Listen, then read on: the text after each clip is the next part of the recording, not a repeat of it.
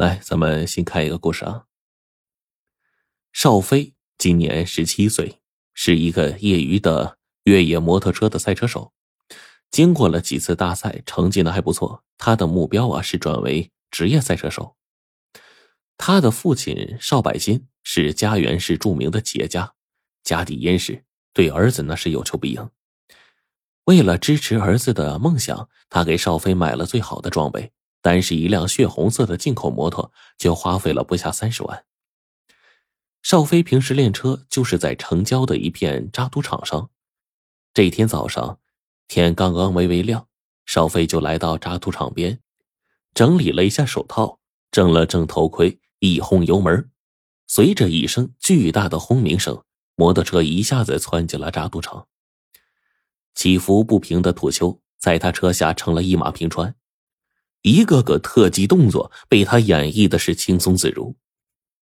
此时前方有两个连续的高台，邵飞的身体慢慢抬起，油门。踩的是恰到好处，只见摩托车腾空而起，划过了一个完美的弧线，好一个漂亮的飞跃双峰啊！可是当摩托车飞到最高点时，邵飞惊呆了，他突然发现，在第二个高台后面的坡道上，赫然躺着一个衣衫破烂的乞丐。邵峰慌忙的大喊：“快闪开！”话音未落，摩托车已经重重的朝着乞丐砸过去。摩托车摔倒了，邵飞也跌出去好几米远。他也顾不上身上有没有受伤，连忙起身去看那乞丐。这一看，邵飞傻了。只见这个乞丐浑身上下血肉模糊，已经没气儿了。邵飞愣了一会儿，站起身，朝着四周看了看，一个人都没有。他手忙脚乱的扶起摩托车，一个飞跨上去，一轰油门，朝着公路驶去了。邵飞是一边飞奔，一边在心里祈祷着：可千万别遇到熟人呢。没骑多久，一辆迷你的越野摩托从马路对面开过来，嘎的一声横在邵飞跟前。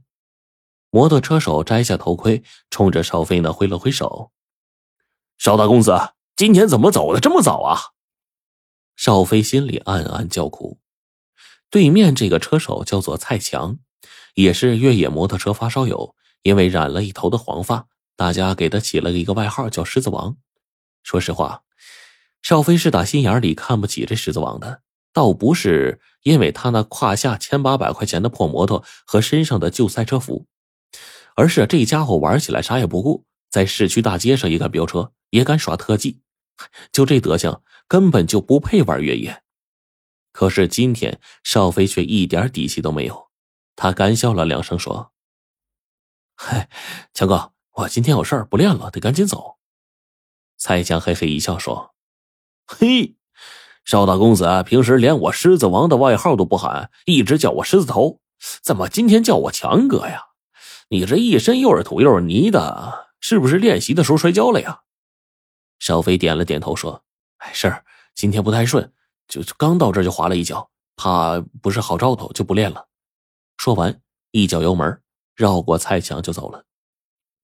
邵飞回到家，直接把摩托车开进了别墅后花园，抄起地上的水管，冲着摩托车就是狠冲了一气啊！然后脱掉赛车服，扔进洗衣机里，这才坐了下来。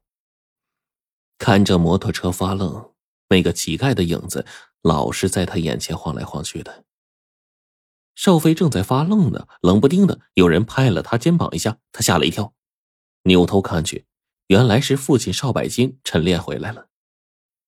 看到邵飞的脸色不太好，邵百金关切的摸了摸儿子的头，就问道：“小飞呀，我记得你今天早上练车去了，怎么这么快就回来了？身体不舒服啊？”邵飞摇了摇头说：“啊，没事儿，今天状态不太好，练两圈就回来了。啊，对了爸，今天你怎么自己出去晨练了？林叔叔呢？”邵百金就苦笑道：“嗨，你就别提那林黑子了啊！这家伙越来越不像话了，整天神出鬼没的，哪像个保镖的样子呀？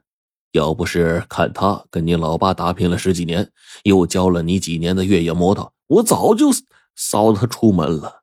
这不，从昨天半夜到现在一直找不到他，手机也关机，这是拿他没办法呀。邵百金叹了口气，然后就回屋了。邵飞站起身，刚要回屋，手机突然响了。他犹豫了一下，然后接起了电话，耳边立刻传来蔡强油腔滑调的声音说：“邵大公子，你这一跤摔的可是挺准呢啊！不过你这些公子哥们呢，都有个坏毛病啊，就是拉了屎不他妈擦屁股。哎呀，今儿要不是我发现了现场啊，估计你就倒大霉了呀！”邵飞有些结巴着说：“这。”强哥，你你你说的是什么意思？我怎么听听不明白啊？蔡强就哼了一声说：“ 听不明白啊？好，那我就报警啊！现在有车辙印，整个家园啊，就你有这种摩托车，再加上我这目击证人，嘿，少飞就急了。强哥，江哥，别别别，咱咱有事好商量，好商量。”蔡强就阴冷的笑了笑说：“嘿嘿，对。”咱得有事商量着来，哎，嘿嘿，呃，那就是啥事都能摆平啊，对吧？实话告诉你，我把尸体处理了，现场打扫干净了。邵大公子，你说我替你干了这么多活你是不是该出点钱犒劳犒劳我呀？啊，我最近呢新看中一辆这个越野摩托啊，从香港那边运过来，不贵，才三万啊，可是我手头不太宽裕。邵飞连忙就答应了，说：“强哥，你你你别说了，待会儿你把银行卡号给我，我把钱给你打过去。”说完，邵飞站起身，朝着屋里走去。过了一会儿，大门打开了，一个身材魁梧的汉子小心翼翼走进来，他用充满血丝的眼睛看着楼上邵白金的房间。这个时候，楼上传来邵白金的喊声。林黑子，你昨儿半夜上哪儿了呀？今儿有个重要会议，差点被你耽误了。林黑子答应了一声，朝着楼上走去。几天之后，邵飞打了个的，然后直奔渣土场。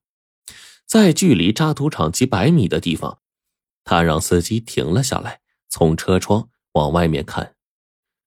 渣土场上几个摩托车手正在练习着，其中蔡强的那辆崭新的越野车是最扎眼的。蔡强呢，一边轰着油门在土岗间跳来跳去，一边尖叫着，俨然是成了渣土场最耀眼的明星。而在这之前，这一切的荣耀都属于他邵飞呀。邵飞一直闷在家里呢，闷了好几天，心里七上八下，没个着落。邵百金工作也很忙，每天早出晚归的。虽然曾经问过这个邵飞，说为什么不去练车了呀？邵飞呢就随口编了个理由，邵百金呢也就没在意。可是没几天，蔡强又打电话，张嘴就是三十万，说上次那新车训练的时候摔烂了，他也要买一辆邵飞那样的新车。